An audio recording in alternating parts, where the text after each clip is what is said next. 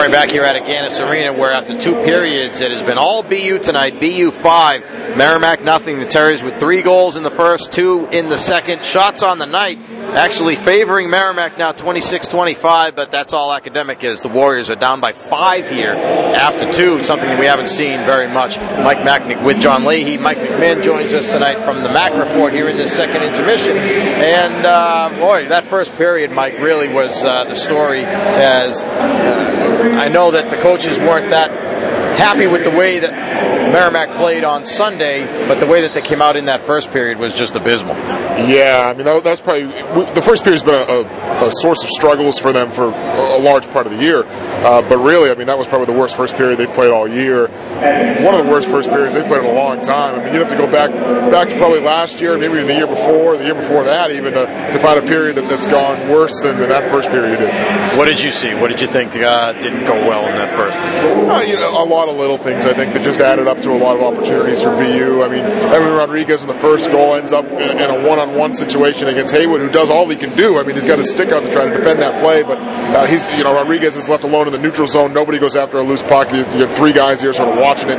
uh, and he's able to get a goal. Uh, the second goal, I, think it was the second goal, maybe the third goal. Uh, Garrett Noonan fakes that shot and puts it, gives it away. Megan right in front, who again was on top of the slot, but again he's all by himself. I mean, there was nobody really around him. He's able to dance around a little bit, create some space, and then fire a shot by. Even one goal there that they had in the second period, and again I don't recall if it was the fourth or the fifth goal, but. Uh, I think it was Nieto's first goal, so I think it was the fourth goal. Uh, you look down and, and, you've got four, or excuse me, two forwards down there as the two deepest defenders, and they get a pass across the middle. Nieto's sort of by himself. There's not even a defenseman around him, so just uh, not marking bodies, not picking up guys, not picking up loose pucks. A lot of little things that just created a whole bunch of chances for BU. Know, this team has been successful as they have been for much of, especially the second half of the year. It seems like you know the, the four, the five or the four players out there, as the case may be, functioning almost as one unit. It just seems to be that way, and, and everything's been clicking on on you know, all cylinders and everything. And for whatever reason, tonight it's been almost the exact opposite. It seems as though everything's discombobulated. You've got uh, guys not covering guys like they usually do. You got guys getting to loose pucks that where it doesn't usually happen in, in grade A opportunities. And uh, I mean, Sam Nothing he could do in that first period. And then you got Rasmus Tirronen comes in in the second period. He only faces two shots in the in the first 12 minutes. One of them's a two on one. The other one's a breakaway. yeah, not much you can do there. Uh, and it's funny though because they, have created some chances. Like with the puck, I, I, think they've done a pretty good job working as a unit and, and creating some space and creating some time and, and certainly getting getting plenty of shots on goal. But uh, it's been without the puck. I mean, from a D zone coverage standpoint, they've, they've been almost covered no one. And even in the neutral zone, I mean, guys just aren't picking up loose pucks and not picking up men. I mean, we've seen a lot of on man rushes for BU, like you said. So uh, there's just been a lot of defensive problems. Do we say at this point that in this season, Merrimack just doesn't match up with BU, and it's not a team you want to face in the playoffs. Yeah, that's real interesting because I mean, you look at the way the two teams have played coming in tonight. I mean, it, it couldn't have been you know more night and day. I mean, Merrimack was on a roll even though they lost Sunday, uh, and you look at BU over the last ten games, and, and they, they've been you know lack of a better term, terrible. I mean, they, I think they got two wins in their last 10, and uh, that game on Saturday at Lowell was maybe their worst game of the year. They had 14, 15 shots on goal. So uh, I don't know if it's a matchup thing. It certainly seems that way because you, you look at the three games here, and, and, and BU has, has won all of the, all four. It looks like they're going to win all three of them here pretty convincingly. And they could end up facing each other in the playoffs. That certainly could be, and it could be at either building. But either way, uh, it looks like BU is going to end up taking all three. I mean, at this point, they're what 12 to two in the three games that BU or that BU has outscored Merrimack, so it's been pretty one sided. But, uh, you know, on the flip side of things, I mean, how, how often do you see in college hockey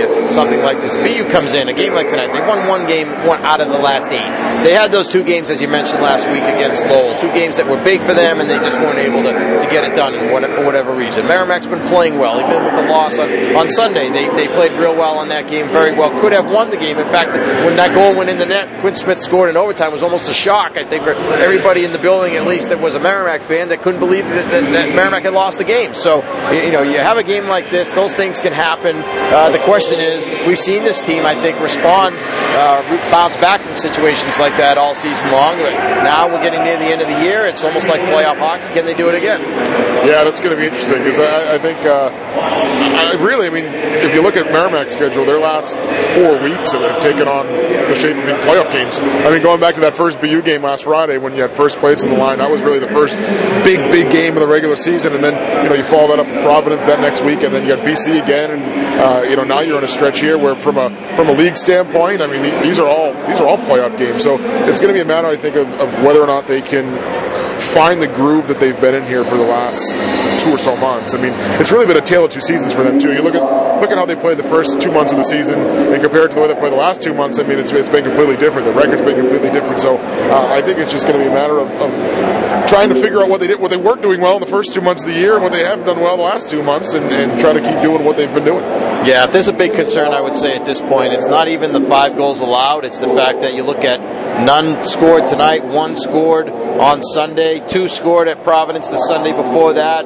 Two scored uh, against BC the Friday before that, and you had to go to overtime to do that. So, you know, it looked as though the offense was starting to come around, and you were getting production from some guys as well as the guys that you that you had been getting it from that you needed to get it from, like Collins. And then now you have to start to wonder if things are starting to slow down, and, and it's getting back to that situation almost like earlier in the year when the first weekend that BU came in, the back-to-back three to one losses. That's the big concern I think at this point is that maybe the offense is starting to, you know, things things have taken a turn for the worse again. Yeah, I, I agree there. I mean, that, that's that was a big concern at the beginning of the year, like you said, with scoring goals. They had plenty of chances. There were games where they had 30, 35 shots on goal, but you see one or two on the board. Uh, you know, they just were having trouble putting pucks in the net. And, and even, you know, I, I, hesitate for this to come off as a criticism because he's been their best player all year, but even a guy like Collins has been fairly quiet here the last couple of weeks. And uh, we've seen some scoring coming from other places. I mean, Bates has had a, a great two or three weeks, but uh, yeah, I, I think goal scoring has to be a concern if you're looking ahead, especially, you know, you look, look at the teams they got coming up here, whether it's Lowell, who defends really, really well